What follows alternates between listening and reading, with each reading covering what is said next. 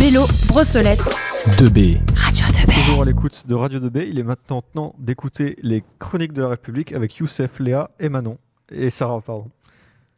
Bonjour à tous, nous sommes les élèves de Terminal. Aujourd'hui, avec Léa, Manon et Sarah, et moi-même, Youssef, nous allons vous parler des, des- des conditions du débat démocratique et de ses freins. Premièrement, pour qu'un débat soit démocratique, il ne faut pas de violence. Autant physique que verbale, il faut être de bonne foi, respecter les autres. Par exemple, les Gilets jaunes font face à, des débats enflammés et ne se respectent pas forcément les uns les autres. Il faut également avoir de l'humilité, puisque personne n'a de vérité exacte dans un débat. C'est juste son but, tirer d'un débat une vérité ou une solution. Il sert également à faire des avancées sur des préoccupations contemporaines. C'est une bonne et grande avancée de la démocratie. De plus, il ne faut pas que le débat soit un rapport de force. Il faut des actes de parole coopératifs et non compétitifs, puisque le but d'un débat démocratique est de finir par construire un point de vue commun. Afin de construire un débat, il faut l'information. Chaque citoyen doit y avoir accès pour qu'il puisse obtenir des connaissances sur un sujet particulier. C'est la base et une condition essentielle d'un débat. Jusqu'au XIXe siècle, elle était contrôlée uniquement par l'État, dont les débats étaient limités. En 1881, il y a eu les lois sur la liberté de la presse et d'opinion qui a permis à l'information de mieux circuler et qui a supprimé la censure. Mais l'information n'est pas toujours fiable, car elle peut car elle peut venir de personnes extérieures qui n'ont pas forcément les bonnes sources. Les médias de masse se sont développés dans le débat démocratique et ont démocratisé l'information pour tous les citoyens. En 1921, il y a eu la radio, en 1949, la télévision et Internet à la fin du XXe siècle. Ils ont également provoqué l'extension du débat public, la radio, la télé, etc. Ils peuvent parfois être un point faible car la qualité du débat elle est moins bonne lorsque les médias sont utilisés comme un moyen d'influence, voire de manipulation, et aussi car ils fonctionnent généralement comme un jeu de perdants et de gagnants où il faut affaiblir sa proie, montrer, montrer sa force, mettre l'autre en difficulté alors qu'il devrait chercher plutôt une solution.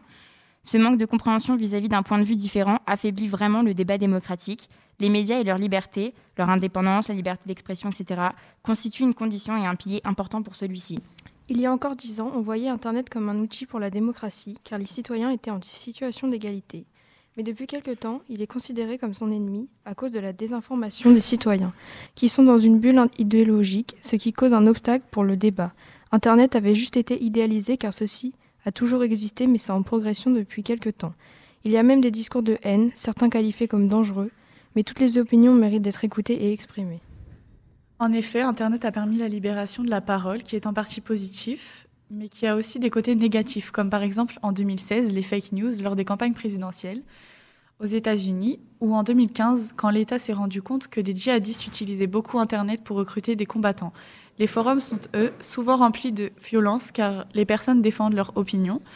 Donc le débat se développe grâce à la liberté d'information, mais celle-ci peut également être un frein pour lui. Ensuite, il y a l'apparition des réseaux sociaux dans le débat. Ils attirent de plus en plus les jeunes car ils fournissent des informations en temps réel et rapidement. La prise de parole est libre mais ne respecte pas forcément le cadre d'une discussion, sachant que tout le monde peut interagir mais personne n'aura les mêmes informations dues à leurs différents centres d'intérêt. Ils ne voient pas les mêmes publications et les mêmes informations. Les réseaux sociaux permettent d'exprimer son opinion et de sensibiliser des questions euh, qui leur tiennent à cœur.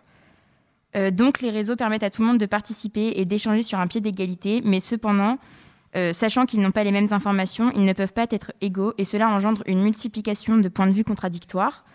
Par exemple, un tweet d'une personne qui a un million d'abonnés sera plus vu et circulera plus qu'un tweet d'une personne qui n'en a que 100. Cela confirme donc qu'ils ne sont pas égaux. Sur Twitter, par exemple, les utilisateurs partagent leur avis librement, ce qui amène à des débats souvent peu constructifs, car le plus souvent, les usagers se cachent derrière le fait d'être sur Internet pour être irrespectueux. C'est donc en quelque sorte un frein pour le débat démocratique. Cependant, ils peuvent être avantageux pour des personnes réservées, mais aussi car, par exemple, la pétition de 2018 dans le cadre de l'affaire du siècle est devenue une des pétitions les plus signées de France grâce aux réseaux sociaux. On peut donc en conclure que les réseaux facilitent la prise de parole, mais l'apparition des fake news et la destruction en quelque sorte du métier de journaliste polluent le débat démocratique. Il faut aussi une certaine forme vérité dans un débat, c'est pour cela qu'il y a l'ethnique de vérité. C'est une condition essentielle pour le débat démocratique, elle est définie par Michel Foucault, philosophe français.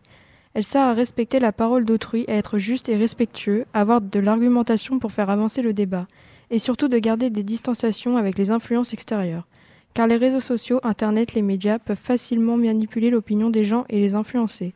Par exemple, pour le Covid-19, il y a tout un tas d'informations, certainement fausses, qui ont pu instaurer une idée dans la tête des personnes.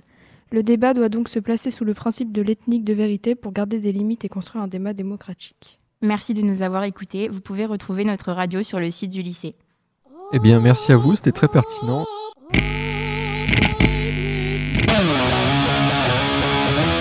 Radio 2B